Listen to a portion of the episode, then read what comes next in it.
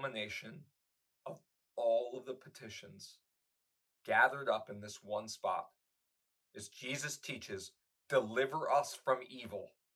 We see all of what is to come for him on the cross, what we know the work of Jesus to save the lost, to forgive our sins, and to give life and salvation. All of this to rescue from every evil of body and soul.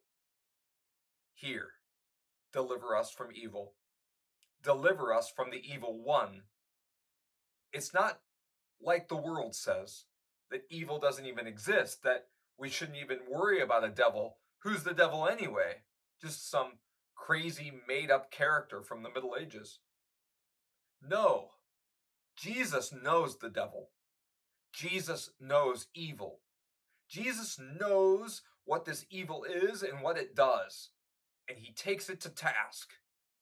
Here, the culmination of all of these petitions gathered here against the Ponerou, the evil one, Satan himself. Deliver us from evil. He does it.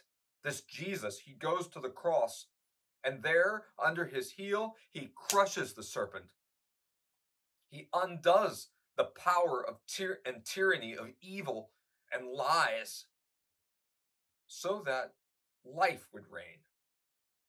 You know that great spot in Galatians chapter 4 where St. Paul says, At the fullness of time, God sent forth his Son, born of a woman, born under the law, that he might redeem those who are under the law. What did he mean by the fullness of time? Ah, the crushing of that head of the Ponerou, the undoing of the devil, the delivering us from evil at the cross, is the end of evil's reign. No more are the powers of darkness in charge. No more does the grave have a sting. Now your Lord Jesus reigns. Now you and I reign with him as he delivers us and gives us life and forgiveness in the cross.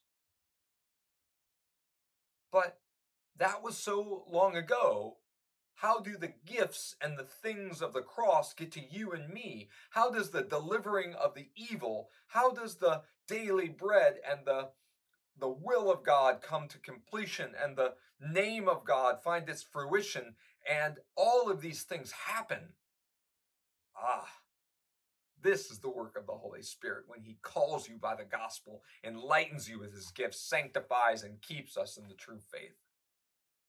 He flies those wonderful gifts of the cross straight into your ear and down into your heart, takes up resonance there, makes you holy, calls you. The word is announced to you, proclaimed to you, declared to you, preached to you. Enlightens you with his gifts. He washes you with water combined to his word. Don't you know that those of us who have been baptized into his death have been baptized into his resurrection too? Sanctifies and keeps you. He makes you holy. Oh, thanks be to God. He has done all things well. He even delivers us from evil.